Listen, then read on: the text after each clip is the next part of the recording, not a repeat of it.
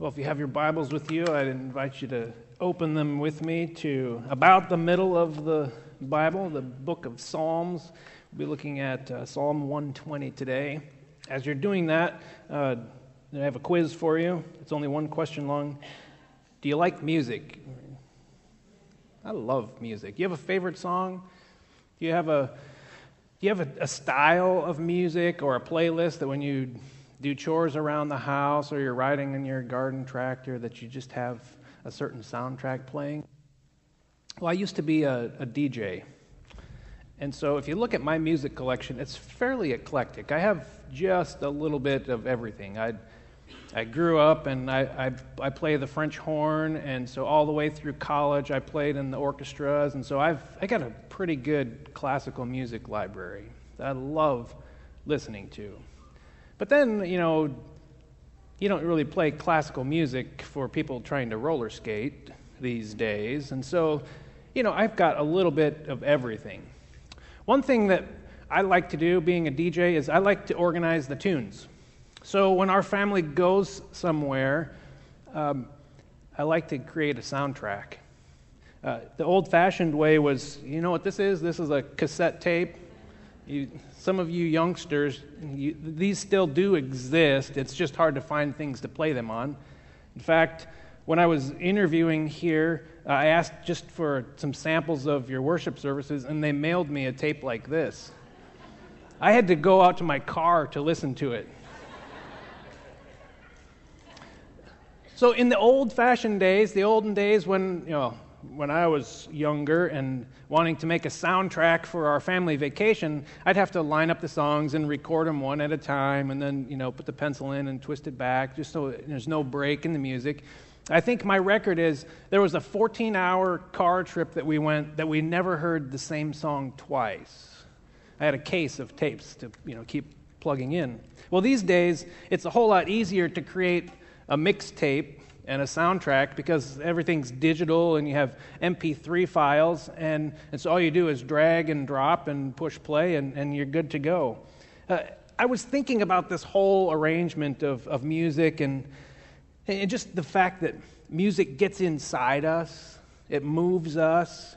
And, and as I was reading um, in preparation for this summer worship series, uh, this whole idea of the mixtape, this soundtrack, kept recurring. And so the new series that we're launching today is Tunes for the Trail Psalms that Take You Higher. Now, it's a series on the Psalms of Ascent, or the Shirei Hamaloth, if you want the Hebrew word for it. There's 15 songs. In the, in the middle, uh, towards the end actually, of, of the book of Psalms, uh, the Psalms of Ascent, these songs for the journey, are, are numbered 120 through 134 in, in the Psalms, in, in, your Bible. And they're all marked as songs of ascent, Shirei Hamaloth. Now, these songs, just to give you a little background on why they're in our Bible and where did they come from. Th- these were songs that were likely sung by uh, Hebrew pilgrims who were making the journey to Jerusalem. They did that three times a year for the major religious worship festivals. And so as they would go, this was their mixtape. These were the songs that they would sing along their journey up to Jerusalem. And when we read in our Bibles that the people went up to Jerusalem, it was literal. Jer- Jerusalem is the highest elevation uh, city in Palestine. So, literally, from any point around the countryside, when you left to go to Jerusalem, you had to go up to Jerusalem. So, when you read that in your Bible, the, the authors may be talking very literally. Hey, I'm going up to Jerusalem. Yeah, it's a long journey. I got to climb up. In fact, on the front of your bulletin, there's a picture behind the title uh, I took that picture while we were away uh, just a couple weeks ago. It was in the, taken in the Grand Canyon. It's on the South Kaibab Trail. And to get, to get a good perspective on the Grand Canyon, you have to get down in it. And one of the ways to get down in it is to go down the South Kaibab Trail. And it's a series of switchbacks down a, a pretty sheer cliff face like this. And you just go back and forth, and, and, and pretty soon it's pretty easy to go down. You know, you're several hundred feet down in elevation. And you got to be careful because if you don't want to have too much of a climb, you got to keep looking back, like, oh, I got to go way back up there, up back up those switchbacks. And so I just thought that it was a, a good reminder for us that, that when we talk about going to Jerusalem, we're talking about a literal, literal, physical journey that these people had in climbing in elevation to get to Jerusalem. But it's not just literal, it's also uh, metaphorical. It, this is a this pilgrimage to Jerusalem is uh, it kind of acted out a life living upward toward God. Each step along the way was, uh, was another step towards maturity in faith. So you have a literal climb up to Jerusalem, but it's also a metaphorical picture of the life of a Christian, the life of a believer, one who lives their life in an upward fashion towards God. For us, living the, the Christian life is really a faith journey. Christians are people who are moving somewhere. We live our lives going somewhere. We are moving towards God in our relationship. And our path, the path that we have chosen, is called the way. And the way is the path of Jesus. It's, see, it's not just about our final destination, it's really about the journey along the way. The pit stops, the road construction, the detours, all of that stuff is part of the Christian journey. And these songs, these tunes for the trail, if you will, are songs for those who follow Jesus. Uh, there, are traveling music. They're, song that, they're songs that describe elements uh, that are common to all of those who travel this way. Uh, they're real life examples. They, they reflect the concerns and circumstances of everyday life. And one thing that we want to do in presenting is to keep it real, right? To be able to connect these ancient words with our present day reality. And these songs help us do that in our journey. So each week in this eight week series, uh, I've kind of developed a question that we'll pose that we'll try and answer. And so the question that we'll attempt to work on today is how do we live in a world full of lies and malice? Good question to ask. I'm looking forward to the answer. W- would you stand with me as, as we read this first song on our mixtape? Psalm 120, a song of ascents. In my distress, I called to the Lord, and he answered me. Deliver me, O Lord, from lying lips, from a deceitful tongue. What shall be given to you, and what more shall be done to you, you deceitful tongue? A warrior's sharp arrows, with glowing coals of the broom tree. Woe to me that I sojourn in Meshech, that I dwell among the tents of Kedar. Too long I have had my dwelling among those who hate peace. I am for peace, but when I speak, they are for war. This is our song. It's the word of the Lord. We say, Thanks be to God. You can be seated. I'll be honest. As a DJ, if I was making the soundtrack for the spiritual journey, this is not where I would begin. It's not the right song. I'd pick, I'd pick one completely different than the one that's been given to us. See, when, I, when our family goes on a journey, when, when we go on vacation, there's lots of anticipation.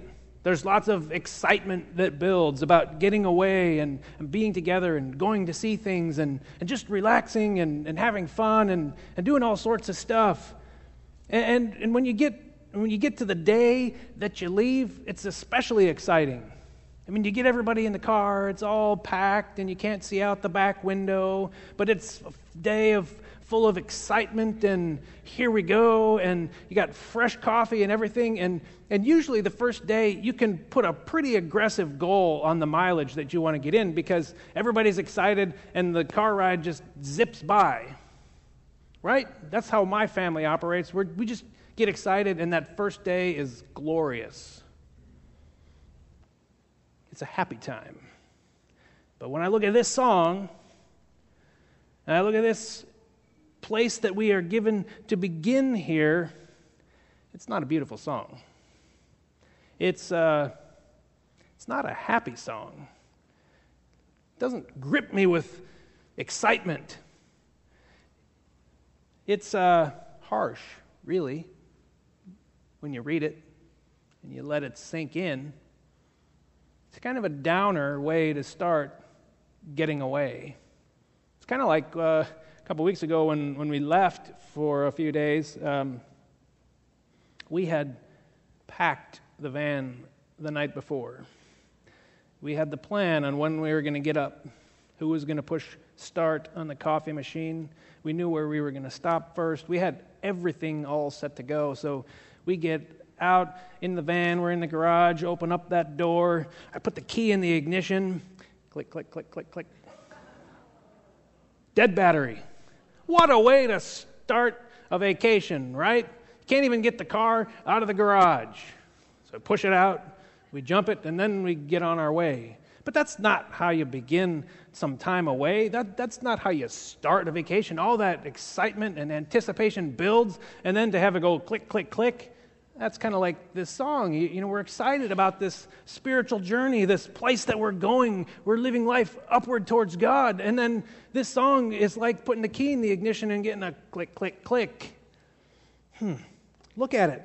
It's a song that starts, it says, In my distress. That's how it starts. What's the last word of the psalm? War. Starts in distress, ends in war. But if you think about it, that's not an inaccurate way to describe our world. If you look around, if you flip on the news, if you read the newspaper, if you surf to your favorite news outlet online, there's people who are warring with each other all over the place. There's turmoil and hostility. Uh, people are at each other's throats all over the place. We're constantly fighting with one another. And when we find that we're in the middle of all of these problems, our world offers the quick fix, the instant solution. We want to snap our fingers and be done with all of the hostility and move on, have a peace conference, and, and then everything will be all nicey nice again. Well, how long does that last? Doesn't last very long, does it? As soon as the instant fix wears off, things degenerate back into chaos, don't they? The world is full of selfish people who are looking out for themselves and, and their own agenda. And they'll do about anything to get their own agenda. They'll beat people into submission, verbally, physically, you name it. It's my agenda. I'm going to pursue it because I must be right. See, at some point, though, we finally figure out that the world is full of lies, that the world will not get any better on its own, that, that people aren't likely to drift towards peace. Things aren't really okay just as they are. And when we get fed up with how things are, and we recognize our own helplessness in trying to change things on our own, perhaps we'll be motivated to move in a different direction. When we're sick and tired of the lies and the malice in the world, we're, we're confronted with a decision. On our journey, we get to a place, we call it a fork in the road. There's two choices to make. There's the way that the world says to go success, power, prestige, money. They do a really good job at selling that. Yeah, you know, there'll be, it'll be rocky and turmoil, but there's those instant fixes. And we keep buying into that lie. So we get to this fork in the road, and the world does a really good job of selling us on let's go this direction. But the other choice is the way of Jesus. Which way are you going to go? Psalm 120 puts us at that crossroads. Jeremiah, he wrote chapter 6, verse 16 in, in his book, he says, Stand at the crossroads and look. Ask where the good way is and walk in it. Jesus said, John 14, 6, he says, I am the way. I am the truth. I am the life. I'm the only way that you're going to be able to take to get to God. So when life puts us at this crossroads, Jeremiah says, Ask, which is the right direction. Jesus says, Listen to me.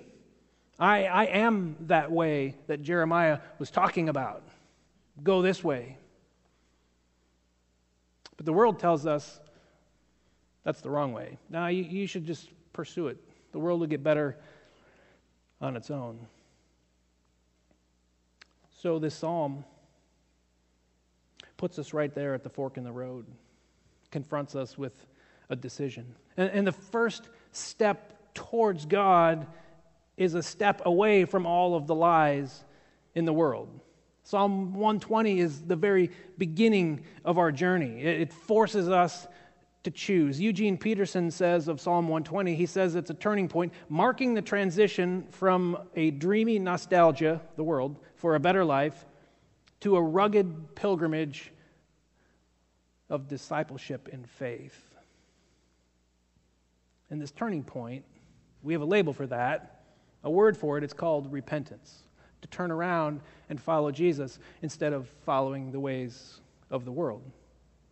Now, when we look at specifically at this particular song, generally speaking, the psalmist identifies the lies and the malice uh, in the world, but, but he speaks to it in a very personal way. In general, he identifies uh, this tenor in the world, this mood in the world, this activity in the world of that it's going to degenerate to lies and malice and hostility and, and destruction. But he talks about it in a really personal way, and that's really what I want to focus on for a few minutes this morning. Uh, there's another question in the quiz. I forgot. There's two questions. Uh, has anyone ever said anything negative about you? It's okay, you can raise your hand. Has anybody ever lied about you? Has anybody ever gossiped about you? Has anybody ever called you a name, been mean to you? I've had my hand in the hair a whole long time. Um, by the hands and the nodding of your heads, I know you understand the pain that the psalmist puts his finger on in this psalm. People can be mean, people can be just downright nasty. Kids are especially good at it. Um, kids are really good at being cruel to one another and, and calling each other names, lashing out at other people to make themselves feel better. Um, I may have told you this before. I've worn glasses since I was five years old. And so, as a glasses wearer, uh, there's some other of my peeps out here. You can identify with me. It makes you an easy target for comments like nerd, geek, and the most original one, four eyes. To which, you know, the response is four eyes are better than two. I mean, if that's all you got, um, you're in trouble.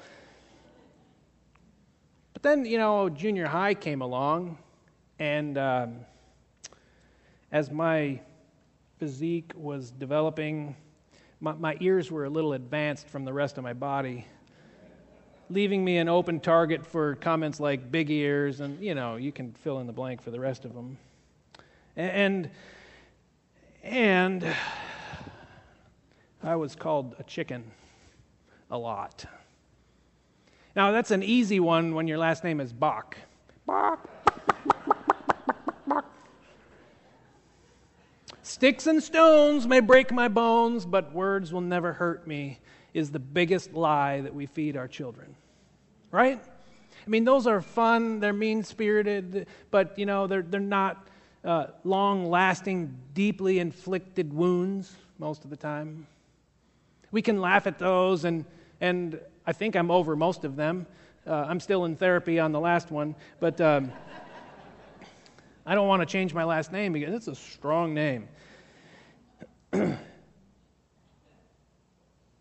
not just kids who insult each other and tear each other down.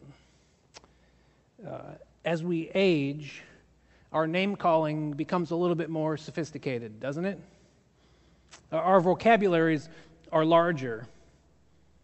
When we become, we're more calculating and devious in the ways in which we name call, the ways in which we tear other people down. See, we are told that the people in this particular psalm are nasty. They're deceitful, they're malicious, and being malicious is, is essentially that they speak words with the intent to harm. We don't know exactly what they said, but we can gather that it was untrue, that it was mean spirited, and that it inflicted a lot of pain in this psalmist. The psalmist says in, in verse 1 I'm in distress. And that word distress right there means a tight, uh, narrow, confined place, like a closet or a box or a, a crevice. It, it restricts your movement. He feels like he is trapped by these words that are spoken about him. When somebody lies about you, when, when you, you, you, begin to feel like you are trapped, and, and when you feel like you're trapped, you begin to shut down and you become paralyzed from acting because of what somebody else has said about you. You feel locked away, you feel like you're put in your place and you're stuck. You feel like anything you do to try and get out of this place is now going to be interpreted in light of what these other people have said about you. It's a confining place. Things like, oh, he's a cheat. Oh, she's the jealous type. I mean, how do you get out of those?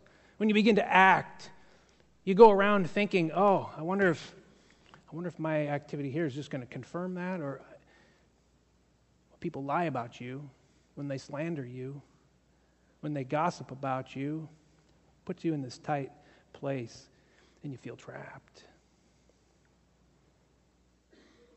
It also makes you feel like you've been shot. In verses 2 and 3, deliver me, O Lord, from lying lips, from a deceitful tongue. The, the word deceit there gives the sense of, of shooting. It feels like you're in the line of fire.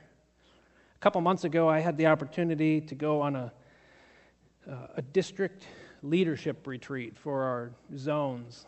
I'm one of the zone leaders, and, and, and uh, Pastor Jerry got all of us together, and, and we had some conversation. This was up at uh, Island Lake, where our senior high students are going to go for a camp in, in a couple weeks. And and so we had good conversation, and he always likes to close with a team building exercise.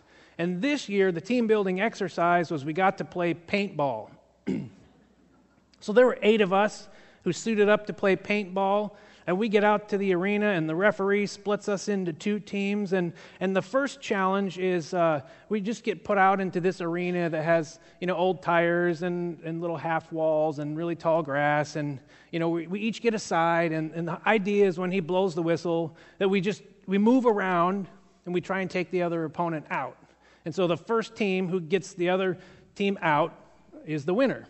So we get through game one. That was that was exhilarating. It was, it was awesome.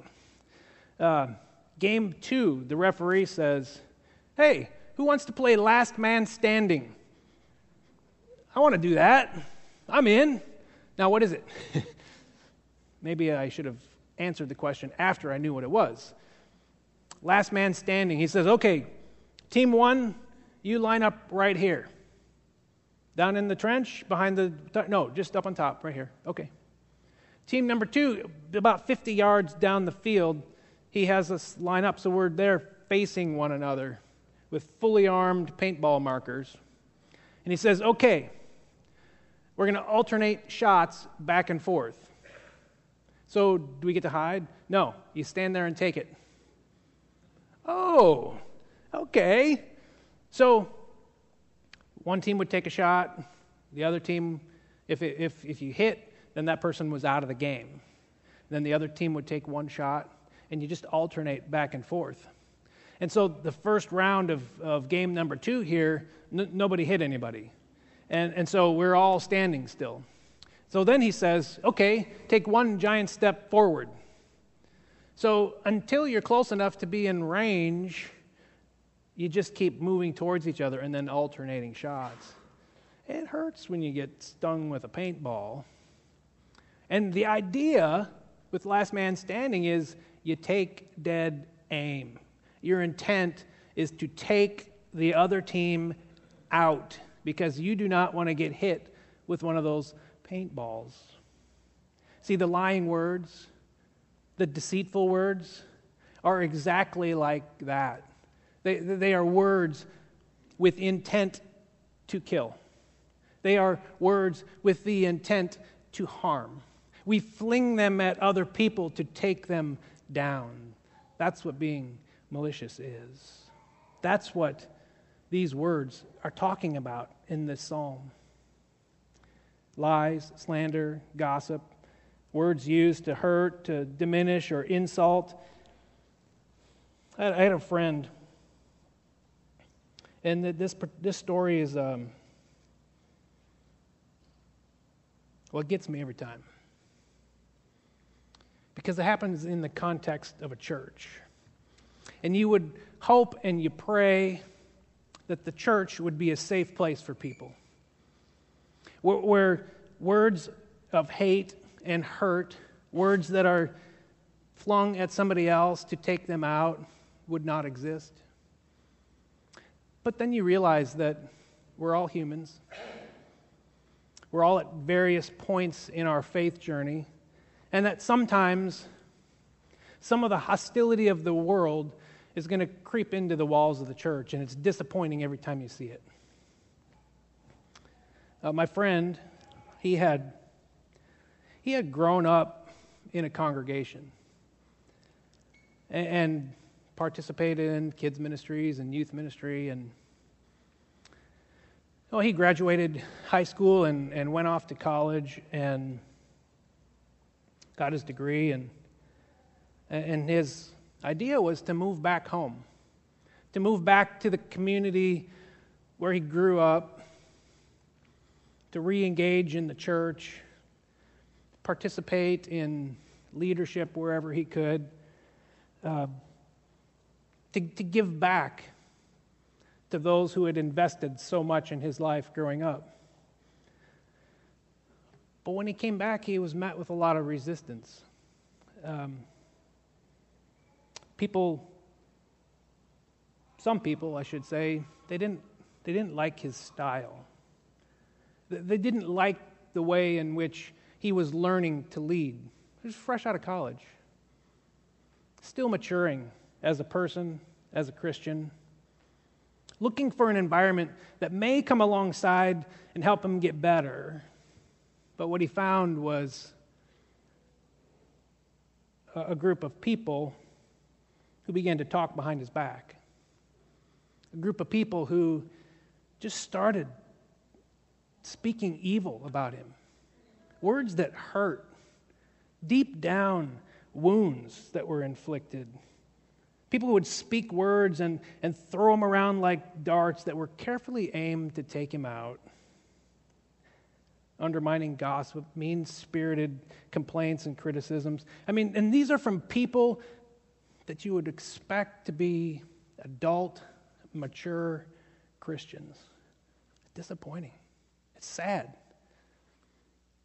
It got so difficult. He felt like he was in such a trap that there was no movement for him at all that he ended up leaving the church.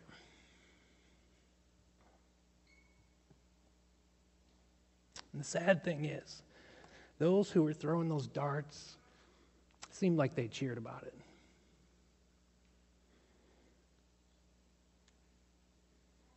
See, lies, gossip, mean spirited critique and criticism subverts life. Deceit builds up anxiety in other people. It weighs their soul down. It makes them feel insecure and, and it damages their soul.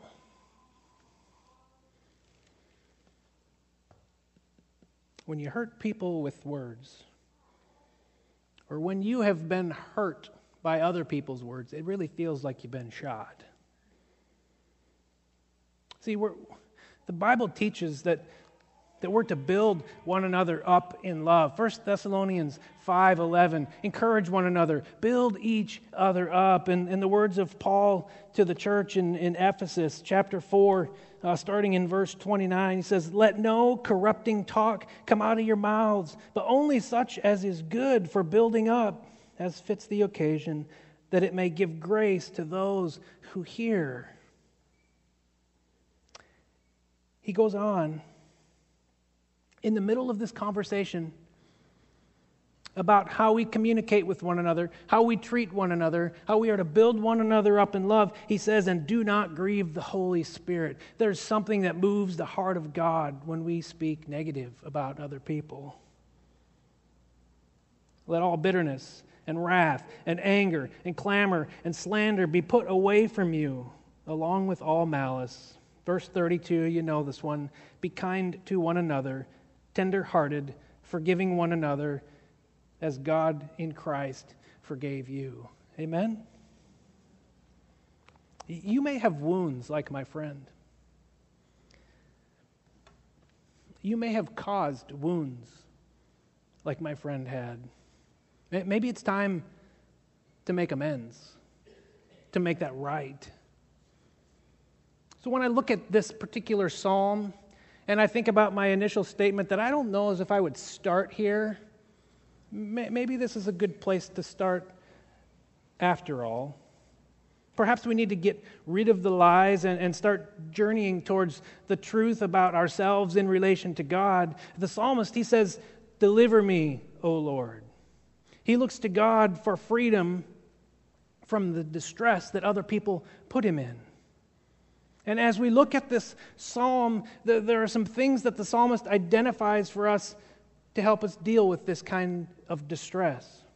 The first thing, if you, if you still are open to Psalm 120 in, in verse 1, the first thing is to pray about it. Verse 1, he says, I called to the Lord. He didn't go to his BFF. For those of you don't know, that's best friend. He didn't go to his best friend.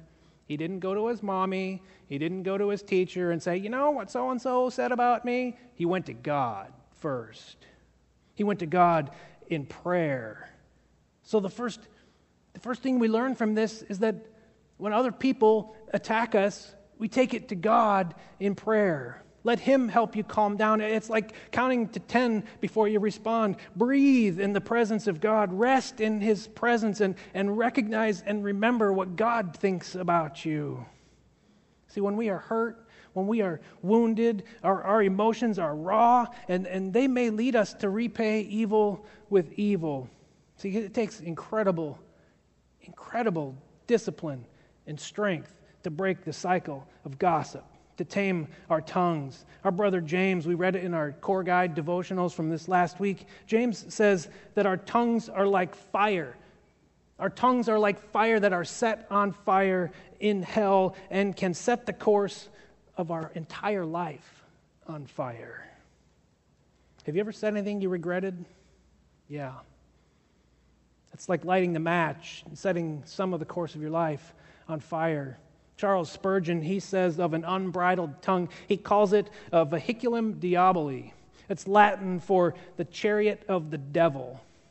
Your tongue can set things on fire and inflict wounds on other people, but it also damages yourself in the process. So the first thing is to pray about it. Turn to God first tell Him. I know it's easy to say and it's hard to do. It, it, takes practice because it's really difficult to repeat bad things that other people have said about you. If somebody says something negative about me, I'd much rather bury it sometimes. I don't even want to speak it on my own lips. I don't even want to tell it to God because that means I have to acknowledge what somebody else said about me. But let it out. Don't bury it deep in your soul. If you don't let it out, it'll fester It turns to bitterness, it turns to anger. We begin to feel distressed and trapped, just like the psalmist. So the first thing is to pray. Give it to God. You'll find healing. The psalmist reports that God answered him, which helps build our confidence in the fact that He will deliver us. The second thing is when you go to God, be honest with Him. Verses 3 and 4. Some, some people read verses 3 and 4 and, and, and read and interpret these verses uh, as a prophecy of, of God's judgment. In other words, the psalmist is spelling out exactly how God is going to punish those who inflict pain through their words on other people. What shall be given you? And what more shall be done to you, you deceitful tongue? Verse 4 A warrior's sharp arrows. So they read, read it as God will punish you with a warrior's sharp arrows. God will punish you by heaping glowing coals of the broom tree. Now, we don't know much about broom trees, but it's a really hard wood, and they would make charcoal out of the broom tree. It burns really, really hot, and it burns really, really long. So the psalmist is saying, God's going to get you with arrows and really hot coals. Some people uh, read these verses as coming deep down from within the psalmist's thoughts and, and feelings, from his core, uh, kind of a, a, a way of saying the psalmist wants to see what comes around, goes around, come to life. And I think it's okay for us to read this as the psalmist's deep desire. It's like the psalmist is saying, giving permission, go get him, God, sick him, hit him with arrows, hit him with hot coals, make him hurt for the ways that they have hurt me. See, this is the raw emotion of this psalmist that's just bubbling up to the surface in his prayer. There's this deep desire in, in his core for harm to come upon the enemy. He's still learning the lesson about uh, love your enemy and pray for those who hurt you. He's still on his journey here. See, these words of the song are confessional. He's being completely honest before God. So when you're honest with God, let your darkest, your deepest thoughts surface in the presence and in conversation with God because He can handle them. He knows what to do with them. The lies, the lies that people speak about you uh, become earworm. You know what an earworm is? It's one of those songs uh, that gets stuck in your head and you can't get it out, so it plays over and over and over. And it's usually some silly little tune that you don't like becomes an earworm. Well, what people say about you becomes like an earworm. But Psalm 120 is a song that we learn to sing on our faith journey to break this cycle of negativity. See, all the nasty stuff is given to God for Him to deal with. You can be honest with God. Third thing that we get from, from the psalmist is the recognition that we are on a journey. A recognition that we're on a journey. That this prayer is not a, a one time song. You don't sing it once and everything is fixed. It's a song that the Hebrews sung at least three times a year as they were on their pilgrimage up to Jerusalem. Three, at least three times of the year, they had to come back to step one. It's a journey. It's one that we sing over and over again because life is going to continually confront you with opportunities to practice. The Christian walk is a process of sanctification, becoming more and more Christ like through the power of, of the Holy Spirit. We're on this pilgrimage towards perfection. There's victory that is to come. Christ has already won that victory. But right now, right now we live in the in between. Right now, we live after Jesus' resurrection and before his return. So we are kind of in that time in between, learning how to live upward towards God in Christ through the power of the Holy Spirit. Recognize that it's a journey. And step one is choosing the way of truth over and over and over again. This psalm ends in a really curious way. For, for all the progress that the psalmist seems to have made in his spiritual walk, look at verse 5. He says, Woe is me. He's not over his pain. Woe is me. Progress has been made, but there's still an open wound that's healing up.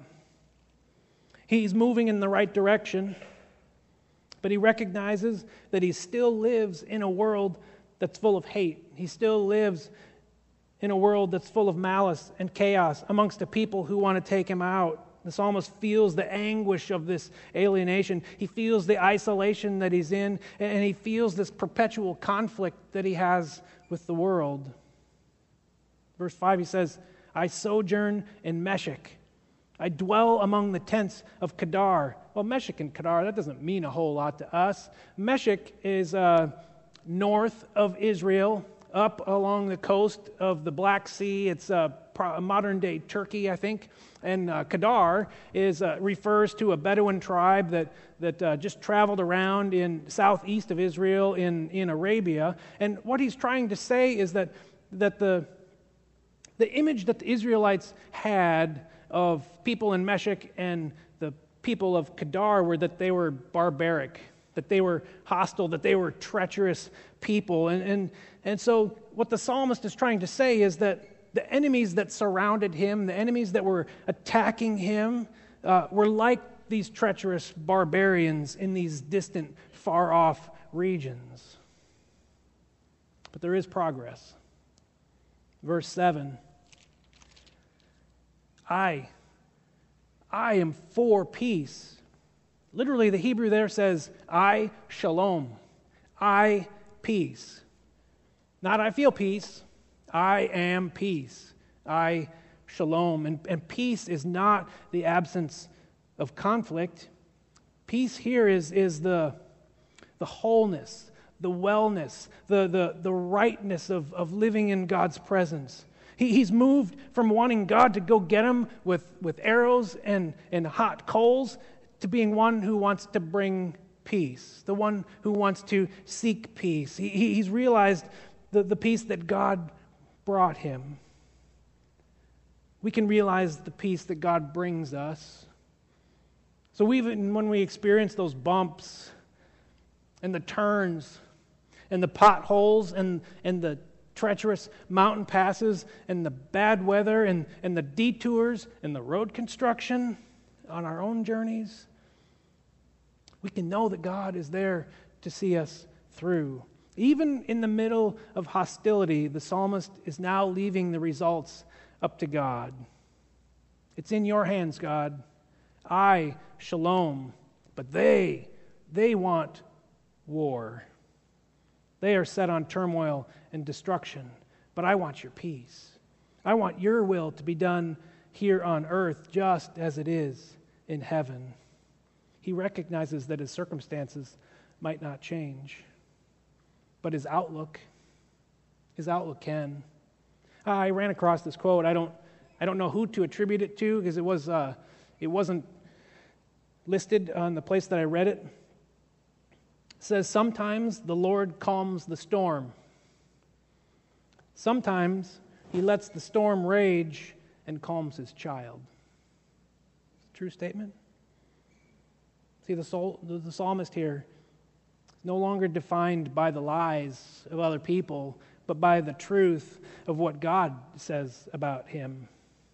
And he's still on a journey, but he's chosen the way of truth. His experience now is shaped by peace, wholeness of life lived in relation to God and then to other people. As we close this morning, I'm going to ask the worship team to come back and lead us in a closing song. See, God can and He does use the distress and difficulty that we face to, to draw us closer to Him. So, my encouragement to you would be to keep your eyes focused on the prize of living in eternal glory with God. Our final rescue is out there, it is coming. We eagerly await Jesus to come back. We await our Savior to return. But in the meantime, in the meantime, we live in exile in this world. And we are called as people who follow the way to live lives that are radically different than those of us around us.